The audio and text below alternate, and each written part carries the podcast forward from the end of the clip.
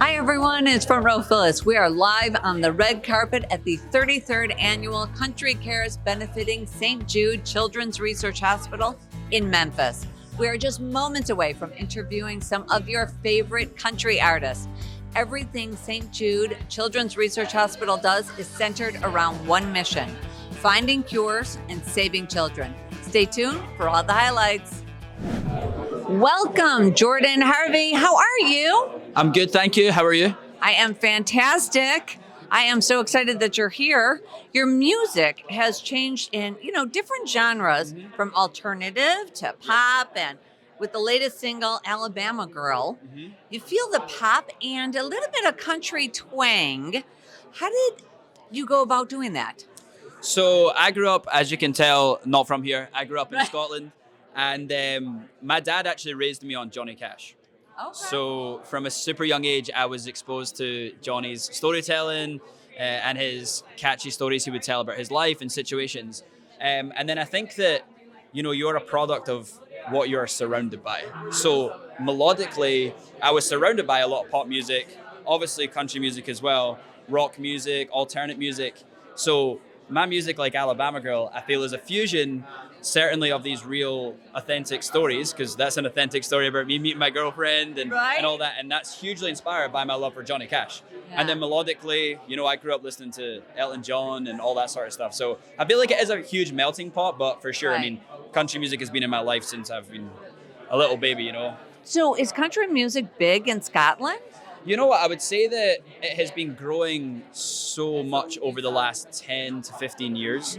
Um, I honestly really think since since Taylor blew the floodgates open globally, you know, Um, Right, right. which was a huge thing. Um, but yeah, country music has always has always been big in Scotland. But I think we're now seeing festivals and arenas selling out for C2C and all this sort of stuff. So there really is a demand, a rising demand. Um, for country music over in the UK, so hopefully I can be the first guy that bridges that gap Yeah. and gets a bunch of great new talented people over because there is such a, a an amazing amount of talented people in the UK who all love country music. And uh, one thing I will say about the South is it's honestly not that much different to where I come from. So, is it different performing and, you know, in Scotland versus here? Definitely, I think that goes for every country in the world, though, Yeah. because I think that everyone consumes music differently. Um, I think that the UK is a very they listen hard.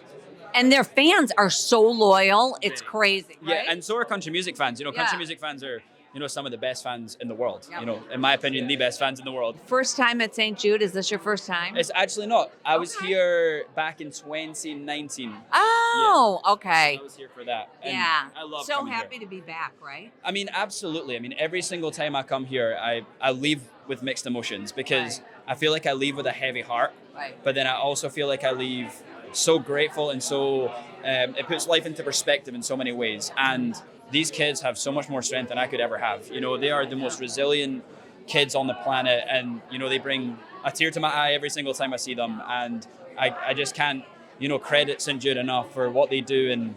Um, I love anything I can do to help in any way, shape, or form. And as my career progresses, I will always be a huge advocate for St. Jude. And I always want to come back and I always want to see the kids and I always want to spread love for here. Oh, thank you again. Absolutely. Thank you. Welcome, Miss Kimberly Kelly. It's so great to see you again. Hello, nice to see you. All in beautiful green. I love that. Straight out of Mad Men. Oh my Thank gosh, you. I love it. I Thank love you. it. All ready for the 60s party tonight, right? Yes, yes. Exactly. So I have to say that I read you were working full time, Yes. pursuing your career in music, and getting your master's degree. Yes. How does one balance all of that? You know, I don't really know. I didn't realize how hard it was until one thing dropped off. Oh. So if I wouldn't necessarily recommend it if you were trying to be less stressed in life, but um, I would recommend it. You know, I, I'm just I come from a hardworking family, and I wanted to make sure I got a degree, and music was just as much of a passion as speech pathology. So I just didn't think any different. Now, would you ever use that? uh, I have been working full time. I worked full time up until the May right before uh, my record came out in July. So Yes, and also speech pathology has a lot to do with the voice, so it kind of went hand in hand with being a singer. So, what artists do you get your inspiration from? I love, uh, I really love Reba McEntire. I feel like she is just the epitome of someone who works hard, um, you know, puts her values and, and family, but music first, and just again works really hard. Speaking of women, the incredible female icon in country music passed away earlier this week. Yes. The incredible Loretta Lynn. You know, if you had the chance to talk to her, what would you have said?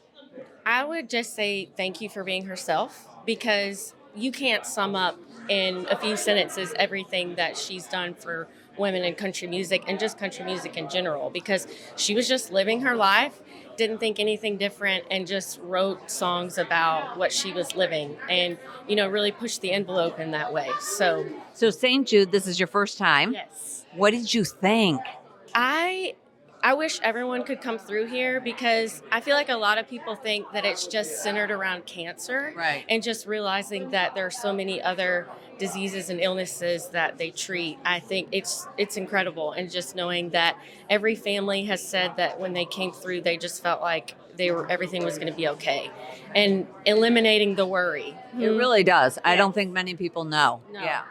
And it's with all of your support and everybody's support, that's why they get to do the things that they do. yes, do. Exactly. Yeah. Yes. Oh. Bringing awareness to it. Yeah. letting everybody know that it's here, um, that there's different wings of it across the country, across the world. They treat things other than just cancer and continuing to get the word out about that. Well, Miss Kimberly, it was great seeing you again.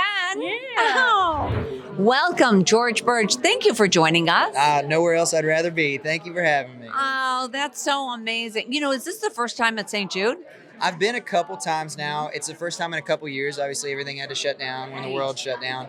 Um, but it is really good to be back here. I always leave with so much energy and so inspired. So I'm glad to be back on the train coming to visit every year. Yeah. I know. Doesn't it just, it's like a bittersweet. It's like you feel so good. It is. It's a magic place. You know, the positivity everybody has, and then the change that they impact out throughout the rest of the world.